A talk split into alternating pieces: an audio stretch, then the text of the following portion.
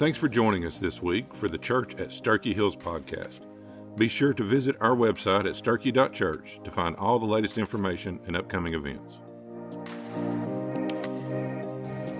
All right. Well, good morning. Good to see everybody today. I'm so glad that you're here. We're going to continue in the book of James. Uh, so you can find your place in that book, small book over in the New Testament. It's an incredible book, very applicable. It is about a work, a faith that works. And that's what we're going to be talking about. Now, today's message topic is something I'm going to spend two weeks on. So your sermon guide on the back shows an outline, and we're going to touch on it, but we'll finish that next week. So I need you to be here next week. Sorry. Got to come back to get the rest of it. But I want to tell you uh, that uh, James is an incredible book.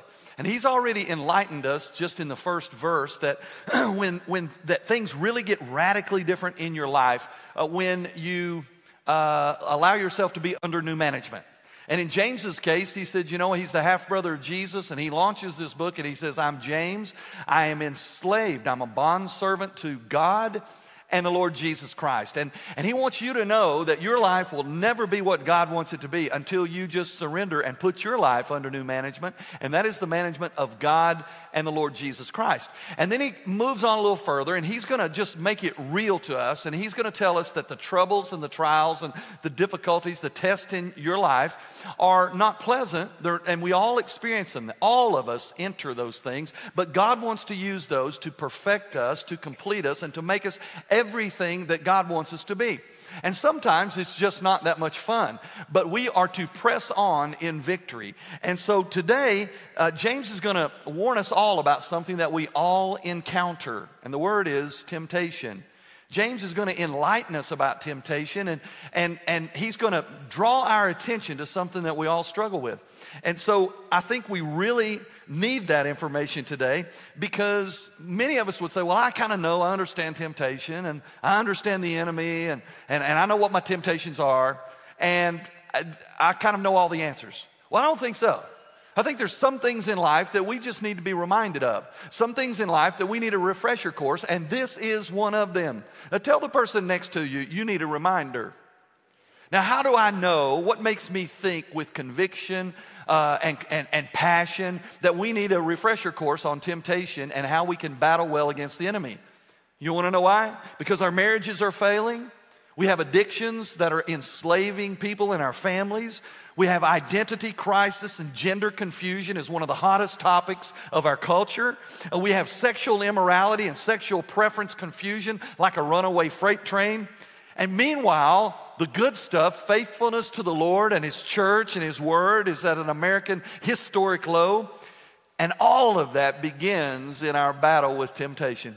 Every bit of that is because of failure in battling the temptations in our life. James is going to say, when you, when you, it's a reality that's universal. It's not just a, a reality for the preacher to be tempted because he's under the spotlight of the enemy because I'm a preacher. It's not just you in your walk of life, it's around the world. It's, it, it is the global pandemic, and that is temptation that, that confronts every single one of us. So, yesterday, I took uh, Judson, my grandson, to, I think, the uh, first time I've ever taken him to a, a Tennessee basketball game. It was an amazing first half. And it was a, it was a great halftime show, all right? And we won. And so here's the thing. Anytime there's two opponents that come together to face each other, one of the things they do is they review uh, game film. They look at kind of the history of the opponent and they evaluate their strengths and they determine their weaknesses so they can play better against them, so they can hopefully become victorious against them. And I want you to know that today and next week we are going to evaluate game film. We're going to evaluate the game film of our enemy, our nemesis, the devil himself.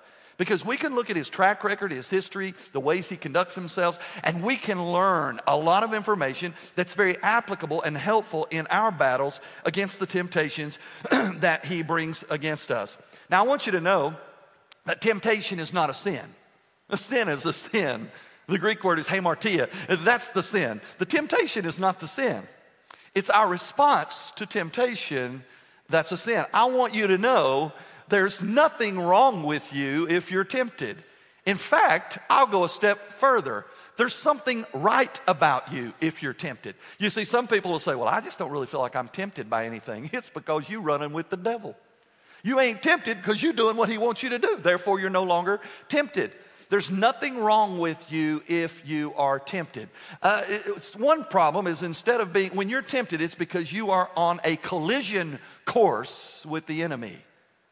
If you're not tempted, it's because you may be on a uh, collusion cruise with the enemy. You see, you're either walking with him or you're standing against him. And so there's nothing wrong with you being tempted, and temptation is not a sin. How do I know that? Because the only perfect, perfect human being that ever walked on this planet was Jesus Christ. And he was tempted and he was perfect. Therefore, a temptation does not make you bad. It is your response to the temptation that makes that creates sin and makes you uh, unholy before God. Adrian Rogers, one of my heroes of the faith, this is what he said: If you say you are not tempted, you are tempting the tempter to tempt you. Amen. That's what, that's what it looks like. We get prideful. I'm just not that tempted. You better look out. You're tempting the tempter to tempt you.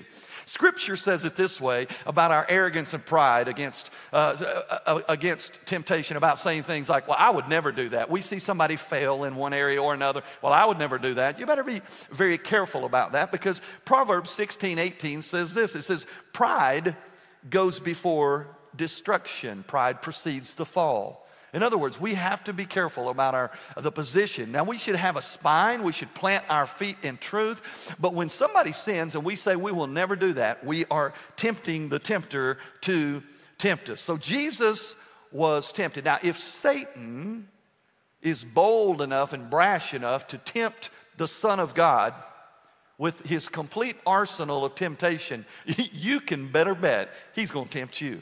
Now, if you've ever been tempted by anything in your life, raise your hand. If you didn't raise your hand, we all need to pray for them because it's coming. All right? We've all been tempted. We've all been tempted, and we've failed some, and we've been victorious some of the time. James is going to help us today and next week know how we can be victorious against the temptations in our life. Satan didn't play around with Jesus, and he doesn't play around with you. We're going to see, first of all, what temptation looks like because it only comes in three categories. There's three primary flavors of temptation in your life. That's it. There were three primary temptations in Jesus' life. Now listen what, what we learn in Hebrews 4:15 about the temptation of Jesus. It says, For Jesus, uh, for we do not have a high priest incapable of sympathizing with our weaknesses, but one who has been tempted in every way, just as we are, yet without sin. Say that with me every way. Now, what does that even mean? He's been tempted every way. The three flavors of temptation, the three tools of the enemy, the three primary components in his toolbox or in his arsenal. Now, tempted in every way. Let's look at First John now, verse chapter 2, verse 16, and it's going to identify the three categories of temptation in our life. And it was the same for Jesus. It says, Because all that is in the world, the desire of the flesh, temptation number one, the desire of the eyes, temptation number two. And the pride of life or arrogance produced by material possessions are not from the Father, but is from the world. That is the three, those are the three primary categories of temptation in our life the lust or the, the desire of the flesh, the lust or the desire of the eyes, and the pride of life or the pride because we have material possessions. Now you say, well, how do you know those are the three categories? Okay, we're looking at game film. Let's look at how the game film, when Satan approached approached Jesus with temptation. In Luke chapter 4, we find it. Now, Jesus has just been baptized. He's about 30 years old. He's lived a perfect life, but his ministry has not been uh, unveiled. It hadn't been launched yet. So it's inaugur- inauguration day of his ministry. He's about 30 years old. He goes and he sees John the Baptist baptizing people. He enters the Jordan River and says, Hey, I want to be baptized by you. John doesn't really want to do it. Jesus tells him he has to. So he, he baptizes Jesus in the Jordan. And his ministry is ready to begin. He comes up out of the water, and we know it's a significant moment because one thing that doesn't happen a lot, when it does, it's a huge thing. The Trinity shows up Jesus, the Son of God God is standing in the water. The Holy Spirit uh, of God descends like a dove and lands on him. The Father God speaks from heaven and says, This is my Son in whom I'm well pleased. Now, if you read the rest of the story, immediately it says, Immediately Jesus is led straightway into the mountain, into the wilderness to be tempted. All right? This is where it begins. Uh, Luke chapter 4, we find out the three categories of temptation applied to Jesus, just like 1 John chapter 2 said. And here it is. The first temptation, Jesus has fasted and prayed with God, getting ready for his ministry. He's 40 days into his unveiling of his ministry. Needless to say, he's hungry, maybe hangry. All right? 40 days, and Satan shows up in, in his presence. He says, Listen, why don't you turn these rocks? And the rocks in that land look like loaves of bread, just small, round, smooth stones. He says, Why don't you turn these stones into bread? We'll have us a sandwich. I mean, I would have been first to say, Yeah, I'm in. Okay, we got some peanut butter and jelly. We know some meat. What we got? I'm, I'm ready for a sandwich. Jesus didn't do that. Jesus responded differently, and he recognized that Satan's first category, a desire of the flesh. He was hungry. Satan brought a desire of the flesh. Secondly, Satan brings temptation number two. He takes him to the pinnacle and he says, Listen, you see all of these kingdoms of the world? They're mine.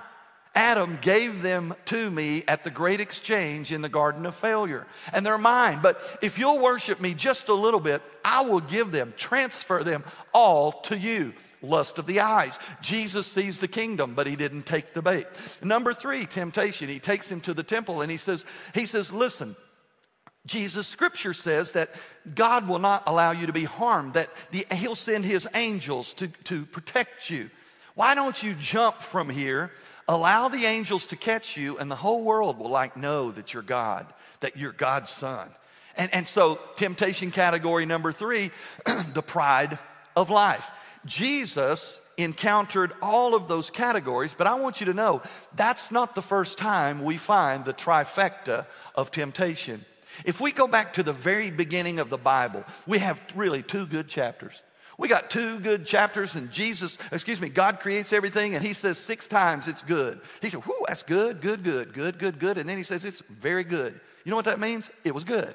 And so God made everything good and perfect and right. Everything's in harmony. Two chapters. And the rest of the book is God making everything right again because of what happened in chapter three. You see, in chapter three, the same serpent, the same enemy that would show up in uh, in the Gospels tempting Jesus, he shows up in the garden tempting Adam and Eve. Now, in that chapter, you'll remember that God told them what they were to do and were not to do. God told them they could have anything from the whole garden, but they could not have from that one forbidden tree in the garden. And so, he comes to Adam and Eve and he paints this glorious picture of how good this forbidden tree is categories of sin. You know what Eve said about the fruit on the tree? He says, Whoo, it's good to the eyes. Lust, desire of the eyes. She looks and she says, It's, excuse me, good for food. It's good for food, lust of the flesh. It, it's attractive to the eyes. It's the lust of the eyes. And then she says, And it would make one wise, the pride of life. The trifecta of temptation categories are the same. And it's the same for you, and it's the same for me. Now, here's the difference Adam and Eve knew the truth and were exposed to the truth because God told them the truth.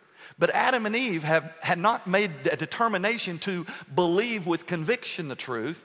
Therefore, since they didn't believe the truth, they didn't apply the truth. And since they didn't apply the truth, they failed and death entered humanity. On the other hand, Jesus knew the truth because Jesus was the truth.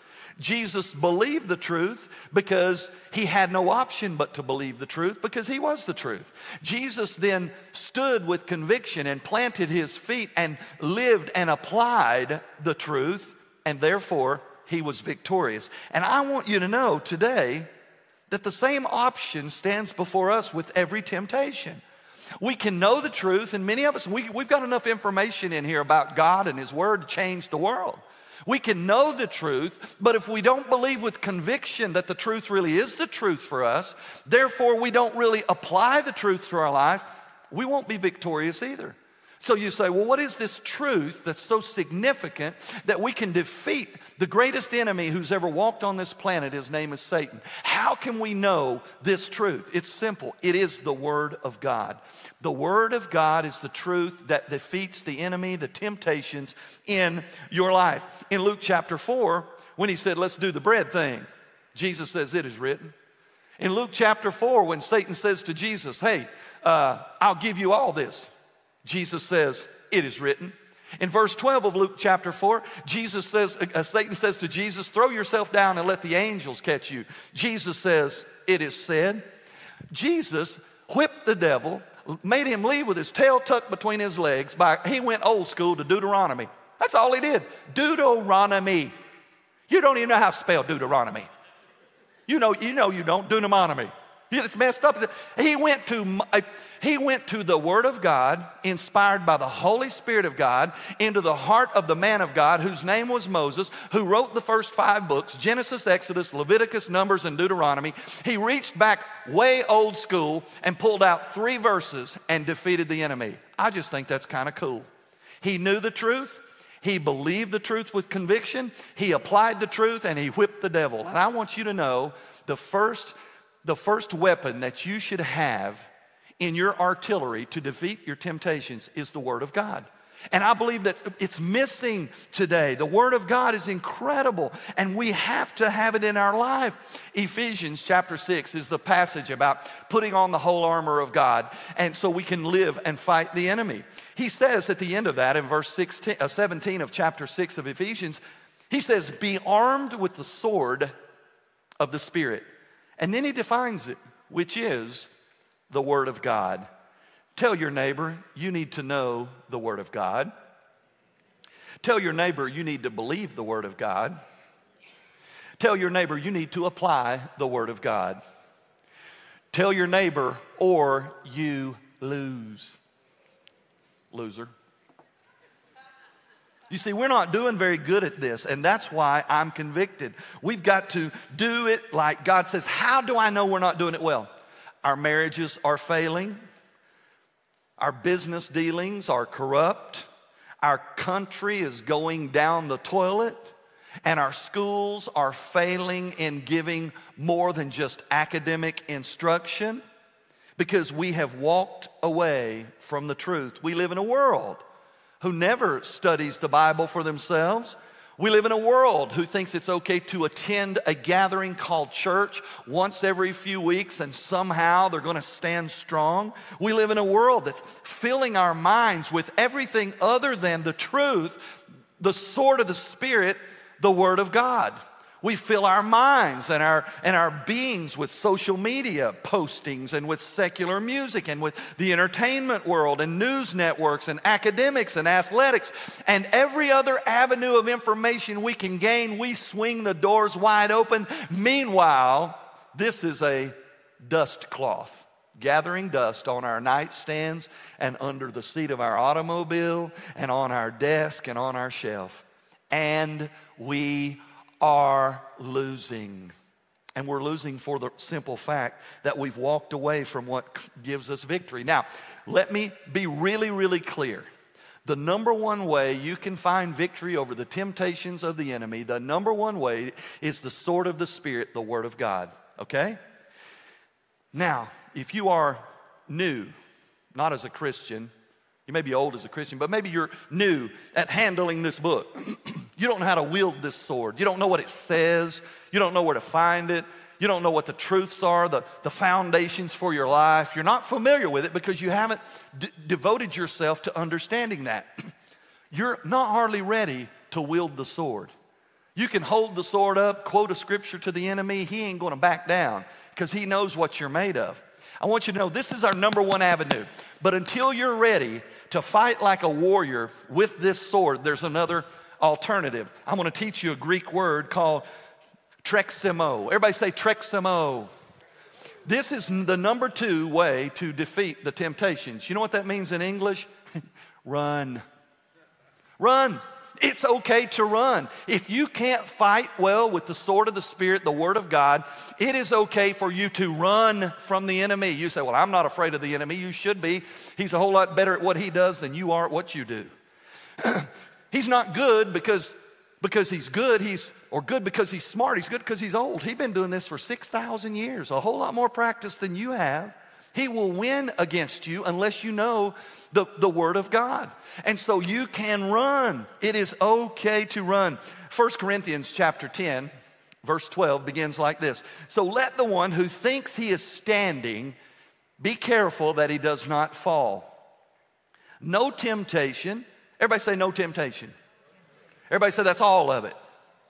The three categories. He says, none of them has overtaken you that has not been faced by others. You're not alone. And God is faithful.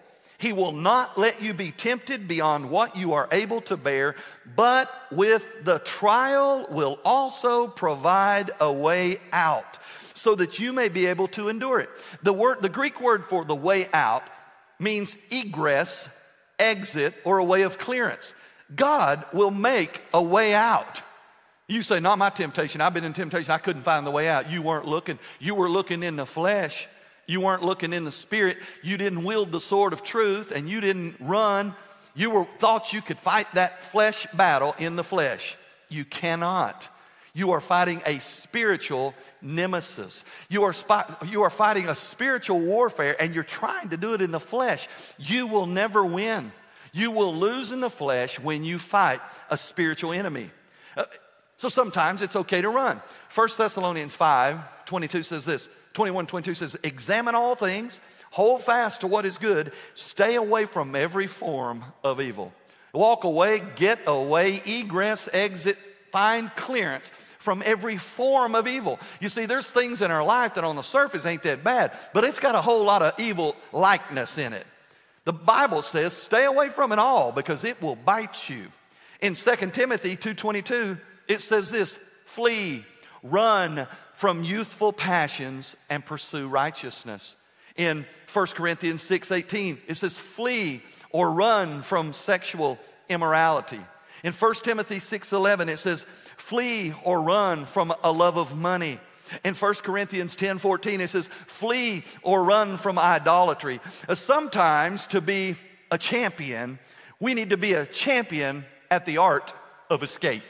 Sometimes our best defense against the wiles of the devil. That's what the Bible calls it. That's what they are the wiles of the devil. Our best defense sometimes, if we're not prepared for a particular temptation with the sword of the Spirit, the best defense mechanism is simply to escape, and God will always make a way of escape. He will always get you out. Just this week, God gave me a beautiful illustration of that. I took my little grandson, Major Boy, Major Boy's about 18 months old, and, and my, my grandchildren are amazing. You think yours are, mine really are. And, uh, and I had my little grandson, and I put him in the car seat. And I strapped him in. He was fine, man. He, he was conformant, compliant. I put him in the car seat, strapped him in, buckled him up real good, snugged it up. He was fine. Walked around and got in the driver's seat. I didn't even make it out of the driveway. He said, Papa. And I said, Yeah. And all of a sudden, he just amps it up. This is what he does. If he doesn't get the, if, he, if you're not excited about responding as he is about calling your name, he amps it up. So he says, Popo. I said, Yeah, buddy. He said, Out. And it dawned on me. I said the same thing I always say. I said, I'm going to get you out. We're almost there. And the Lord spoke to me and he said, That's it. When you're in the middle of a temptation and you're trying to wield this sword of the Spirit and you're trying to find your way out so you can run, you just say, Lord, Lord, out. And you know what he'll say? I'm going to get you out. We're almost there. Isn't that good news? I want you to know you do not have to live a defeated Christian life getting beat up by the enemy because Jesus Christ conquered him on the cross of Calvary. He rose from the dead, demonstrating his victory over death, hell, and the grave and the devil. And God loves you more than the devil hates you. God is on your side and he will give you a way of escape. And so, being tempted is not a sin, It's our response to temptation that is the sin. So, about a long time ago, I was in sales and I was a young man, and I had Florida as part of my territory. I was in Miami. You know Miami. I go to Miami, I'm, I'm cool, right? I'm driving a fancy company car, all right? I've got a phone in my car. Spoiler alert, young people, they weren't always there. They were screwed to the floor, and you had a bag connected to it if you wanted to get it out. I had one, me and like the President of the United States. Very few people had a car phone. I had one, all right? I'm in Miami driving a fancy car, young man with, with, with a phone in my car. I was, I, that's my life, all right? I pulled up to a traffic light in Miami, minding my own business, headed to see a customer. I looked over, and there's a young girl over there about my age, and she's smiling at me like she knew me forever. I just smiled back. Pretty girl. She was operating a food cart. She turned around, she was wearing a thong. Who wears a thong with no pants over them at a food cart? Somebody that's wanting to sell a lot of food or something else. That's who. Now, I'm at the crossroads. Was I tempted because she was a good looking woman wearing a thong out on the street corner? Was, that, was it a sin? No. Was it a temptation? Maybe. Now I'm at the crossroads and I've got, I don't, I could put down the window and wield the sword of truth, put some scripture on her. Well, I wasn't ready to do that. Okay. I had another option Treximo, run.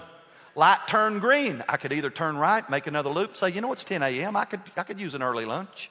I didn't do that. I drove away. Now, I didn't sin, but I was tempted. My response would determine that. Just a few years later, I was in the only other city I ever went to that I thought was more, uh, was rougher than Miami Memphis. Memphis is rough and raw. All the bad people they kick out of Miami, they move to Memphis. And I'm in Memphis, I'm in Memphis, and I'm checking out, uh, checking into a hotel. Rolled in there, I didn't travel, I'd, I'd, leave late so I could be with my family. I rolled into the Delta, just crossed the river at Memphis, and, and I was checking into a Holiday Inn. Nice Holiday Inn, bad area. I, I pulled in there about 11 o'clock, and I walked to the desk. Ain't nobody there but me and the clerk. I got my room, got my key. They said the elevator's right down here. I walked down, nobody in the hall. I walked down, nobody there. Ding, elevator came open. I got in the elevator, nobody there. Door closed, and there she was. Same woman from Miami. Not really, but could have been. Could have been. She's smiling at me. She's looking good. You know what she said? Hey, would you like some company for tonight? I said, Well, yes, I would, but she's at home with my two daughters. And then she started talking. I don't have to stay all night. I could stay for just a little while. And I mean, was I tempted? Yes, I was. And I'm thinking, where's my way of escape? She's got me captive in a five by five room. And all of a sudden, ding, the door opened. God let God dinged me to give me my way of escape. Door opened, man, I fled out of there with my bag. I got in the room, and Kendra remembers I called her as soon as I got in the room. You ain't gonna believe what happened you know. And, and so I want you to know today that with every temptation, God is faithful. He will make a way of escape. We just have to be willing to build our lives on the truth of God's word. And if we can't battle it by wielding this sword, we battle it by being willing to run. And quite honestly, we've lost the art of escape and we have simply caved in to the enemy. Now, James is going to begin to tell us some things about temptation. He's going to tell us where they come from, and he's going to tell us where they don't come from. He wants us to know, and this week and next week, that we don't have to wave the white flag of surrender when temptation comes. He wants us to know that we don't have to tap out every time the, the, the, the, enemy seems to get us in a hole that we can't get out of. We can be victorious. You can be victorious. Look at your neighbor and say, You can be victorious. Some of you need to hear that. Listen, God is telling you through his inspired, inerrant, infallible, eternal word, you don't have to lose against the enemy.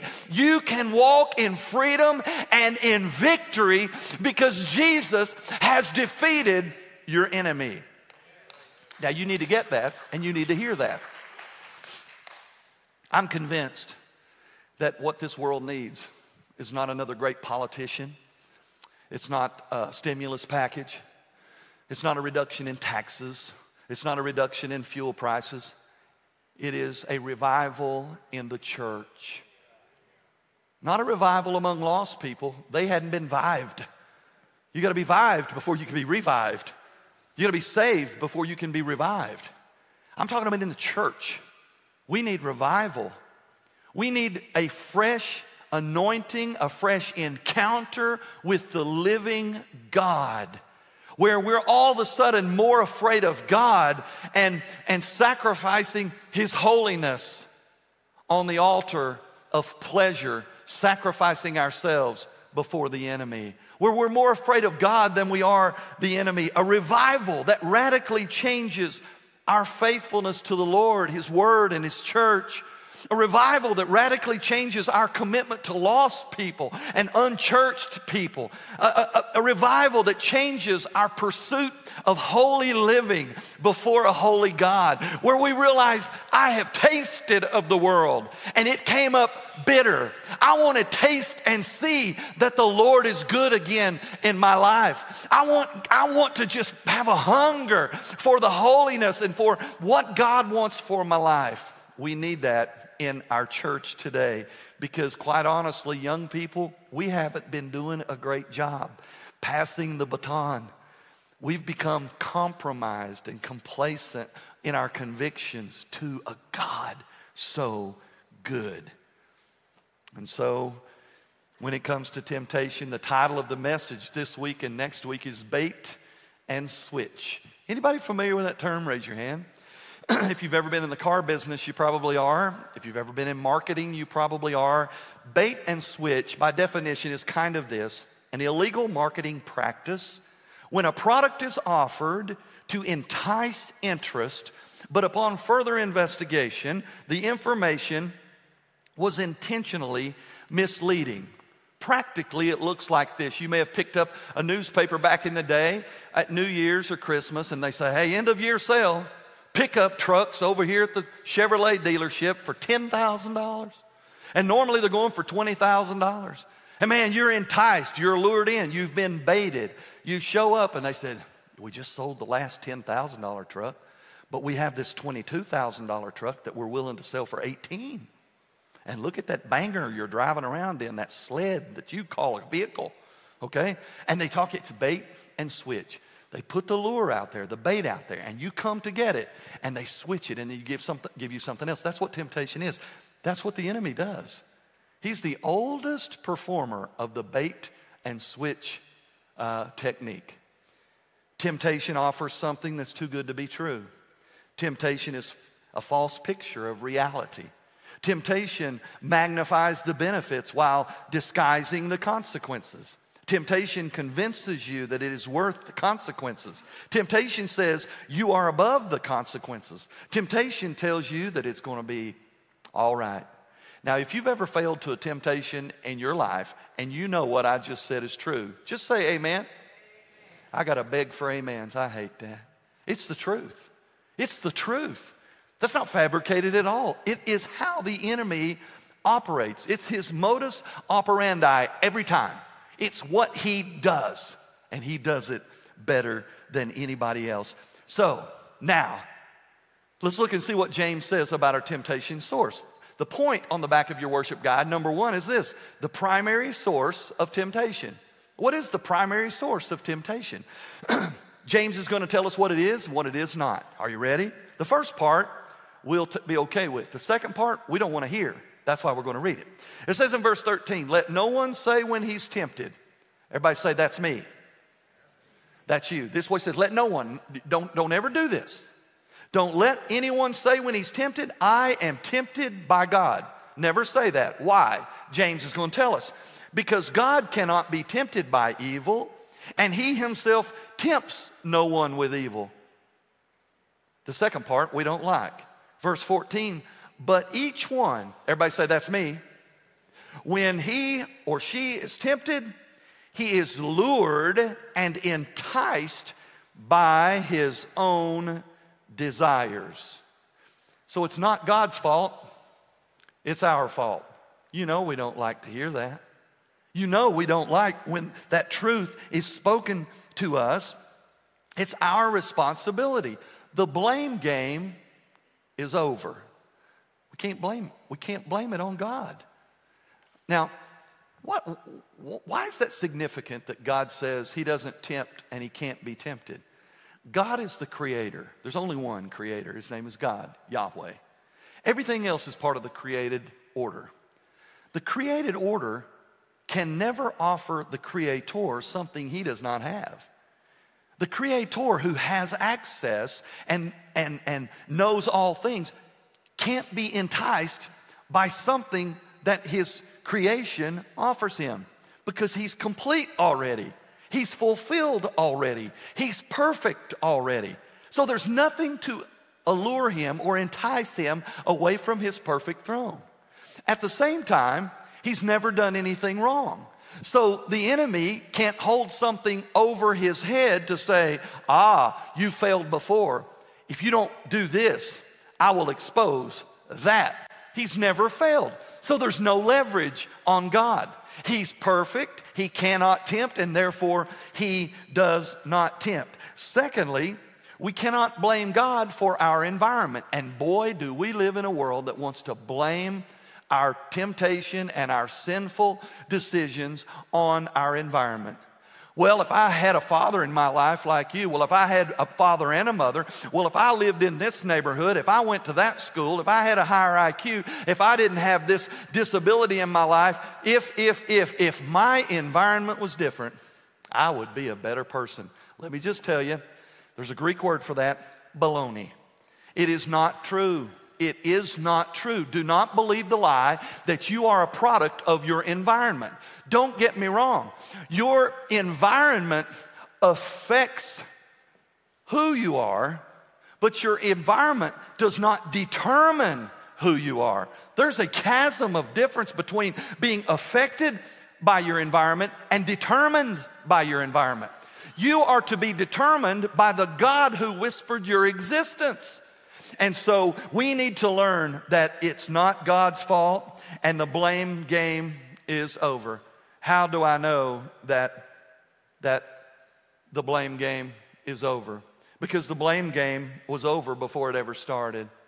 And the environment argument was over before it ever started. How do I know? In the, in the Bible, it begins when Genesis, the book of beginnings, we got two good chapters, one and two. And then the rest of the Bible is God's letter of making everything good again. In the first two chapters, everything's perfect, but something happens, all right? The environment was perfect, and failure snuck in. The environment didn't make them, didn't determine them to be right with God. Their environment was perfect, but their own desire within them caused them to fall, to fail, and to bring death into their own life. And so the environment didn't change it. But I want you to know the blame game didn't work either. You'll remember that Adam and Eve were created as image bearers, perfect image bearers of God. And they walked naked before God, unashamed, in communion, in an intimate relationship with Yahweh, God.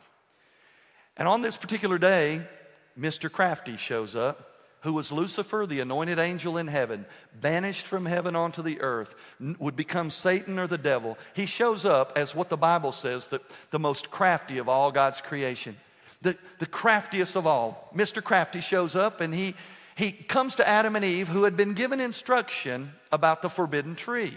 And he comes to them and he begins to lure and bait and entice them based on their own desires. And he used the three categories. Now, what was their response? Well, they failed. They bought the lie. They didn't see the hook, they got snared and they got drawn in, and the temptation became a sin. God comes into the garden and they're hiding in the bushes because they're ashamed. And God said, Where are you? He wasn't looking for a revelation of where they were, He was looking for a confession about who they were because he knew they wanted he wanted them to confess their sinful condition. And so they said we were hiding in the bushes because we're ashamed, we were naked. He begins to have a conversation about it. And this is what he says Adam, what is this you have done? You know what Adam says? Blame game number one. It's that woman you gave me. Men, you ready? It ain't your wife's fault. If it was anybody's wife's fault, it would have been his. Here's a guy who spent the first part of his life like naming animals Mr. and Miss Zebra, Mr. and Miss Giraffe, Mr. and Miss Cheetah. Ain't no Miss Adam. I'm lonely. God puts him to sleep. He wakes up married. Wakes up married, not to just some woman, to uh, what Adam would call, whoa, man. All right? She's, she's bone of my bones, flesh of my flesh. She a hot tamale. I'm in love. All right? And, and so he had every, if, if anybody can blame it on their wife, he's like, here's the most beautiful woman in the world. Sure, she's the only one, but she's the most beautiful one. And she's more beautiful than all of the animal kingdom. She was made for me. She's standing there naked with an apple in her hand. What's a guy to do? It doesn't hold any weight. And then he goes to Eve. Eve, what is this you've done? And he says, It's that serpent that you made. Blames God, blames the serpent. And then he goes to the serpent, and the serpent realized he didn't have any legs to stand on, so he just kept quiet. That went over most y'all's head right there. It's a snake, come on. Anyway, it didn't work then, and it doesn't work now. You cannot blame God, you cannot blame others. Let's just practice something. Just say this say, Hey, God, it's my fault. He's been waiting for some of you to say that for a long time. But we live in a world that doesn't want to own responsibility, to take ownership in who we are. And so James is going to tell us, he says, listen, it doesn't come from God. And then he says, I'm going to tell you where it does come from. Deep within you is where it comes from. It's your own desire that gets out of sorts. It's your personal desire, which is where the temptation comes from. It's in you. You see, God created you as part of His glorious design with natural, common, normal, beneficial desires, right? If it's cold outside, He placed in you a desire to find warmth. If you're hungry, He placed within you a natural desire to pursue something to eat. If you're tired, He put in you a natural desire for rest or for sleep. If you're lonely, He put in you a natural desire uh, for you to find companionship. He, he put a natural desire in you for an intimate relationship of someone of the opposite sex. It's how God created man and woman to become one in flesh and therefore procreate. A very natural, a very normal, a very a good God designed thing is desire that's in you. But James says that temptation comes from when you are enticed or lured away from your own desires. What happens is sin is a, is a product of temptation, which is a product of inappropriate desires that have developed in our life. Okay? An example would be somebody who is addicted to pornography. It's not that there should not be a desire for a man to be attracted to uh, somebody of the opposite sex physically, and, and, and, a woman shouldn't be attracted to somebody of the opposite sex, a, a man. It, it's not that that's a, a wrong desire. But somewhere along the way in this person's journey, an experience, a failure to another temptation, or something happens in their life and all of a sudden, that particular desire has an imbalance. It's a natural desire, but it's been amped up. And so, because of that, the enemy watches your life. If you're that person, he's been watching your life, your decisions, your proclivities, the things that you are allured by, the things you are drawn away by. And that's where he just floods you with opportunities to bait and switch and entice you away from a normal desire. I'll tell you one, I struggled with that for years in my life, and God gave me victory. And if you struggle with that, God will give you victory, He'll set you free. Something that I struggle with eating. It's a natural desire. If we stopped eating, we die. There's my argument for eating. I don't want to die right now. I'm going to eat again. Okay? I mean, I weigh 200 and too much. And it's because I have a natural desire that's a little out of balance. Now, I could blame it on my mom because she's an unbelievable cook, isn't she, Kendra? I could blame it on my mother in law because we should all blame, eh, blame everything on our mother in laws. And I could blame it on her because she's a great cook. I could blame it on my wife because she's a product of my mom and her mom. She's the best cook there is. And she's amazing, all right? But she don't make me eat it. She just allures me, entices me, and baits me. and based on my own natural desire, now what gave me an imbalance that I feel like I need to eat too much? I was raised with three brothers. I'm the smallest one in the bunch to this day. Okay? When I was growing up, you eat because there's still food in the bowl. You could eat all, you could be just, you could be sick at your stomach. You ate, because my mom cooked a lot of food. You could eat until you were just sick. And if there was one piece of pie left, and you're the first one to finish the first piece, you eat piece number two because later you're not going to have an option. One of those other animals are going to eat it before you get it. And so it developed in my life some patterns of excessive behavior based on a natural desire. So what does the devil do? Boy, he throws, he throws everything appetizers, desserts, he throws it all at me. You know, that manly ice cream I told you about last week? I mean, he throws it all at me, right? And, and so, and so today, that's the world we live in. Maybe today somebody's uh, tendency is to be drawn away or allured by uh, homosexuality or a, a gender identity crisis, somewhere along the line, something happened in that person's life where a natural desire had situations, encountered circumstances, made decisions that put them on a journey where a normal desire became a, a broken, uh, an amped up desire, a confused desire built on a faulty foundation. And that is what bait and switch looks like. Uh, James says in verse 14, when he is lured and enticed by his own desires. I want you to look at your neighbor and say, hey, my sin is my fault. That's, the buck stops here. My sin is my fault, not your fault, not Kendra's fault, not God's fault. It's not the devil's fault, it's my fault.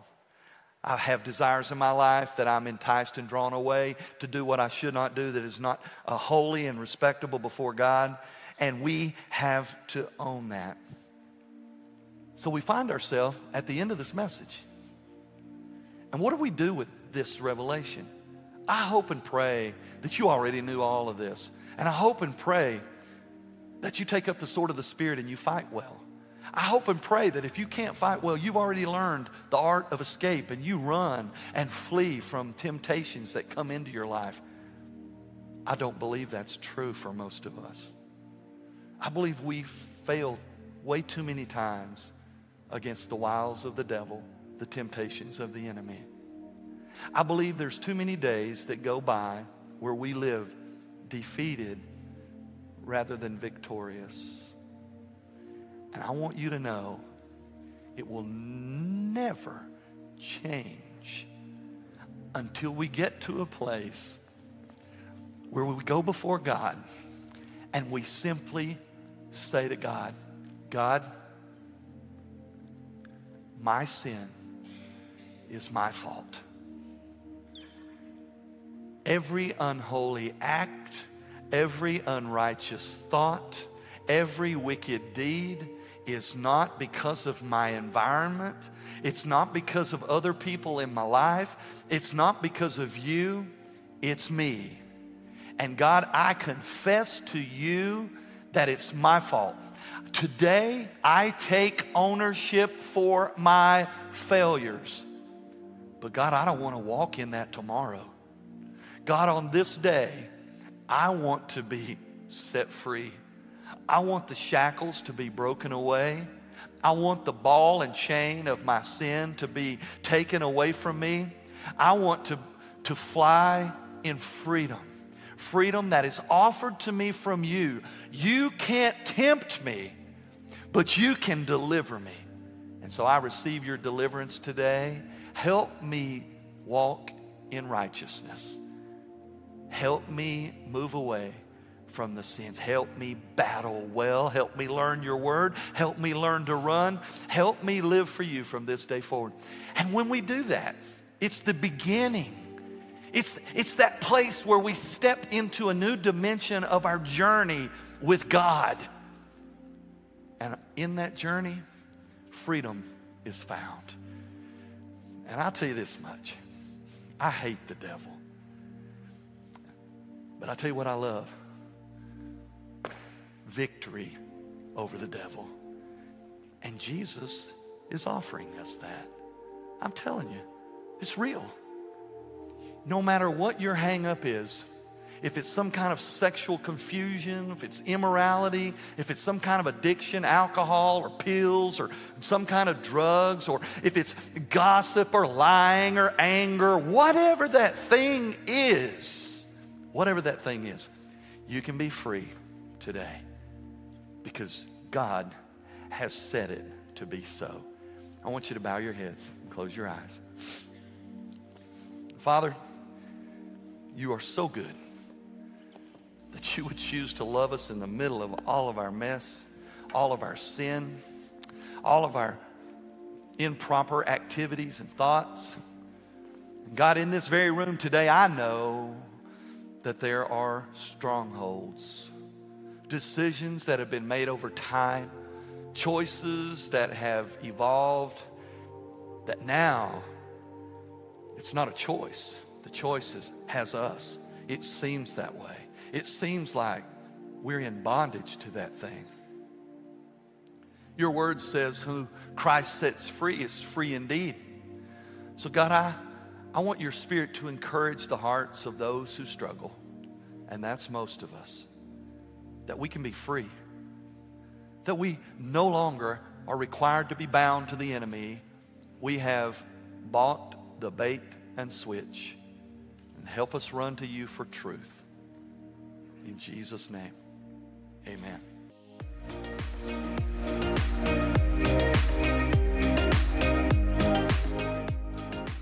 We hope that God spoke to you through this message. If you enjoyed the message, be sure to subscribe to our weekly podcast and visit our website at sterchi.church to find all the latest information and upcoming events. Be sure to join us again next week. Until then, may God bless you.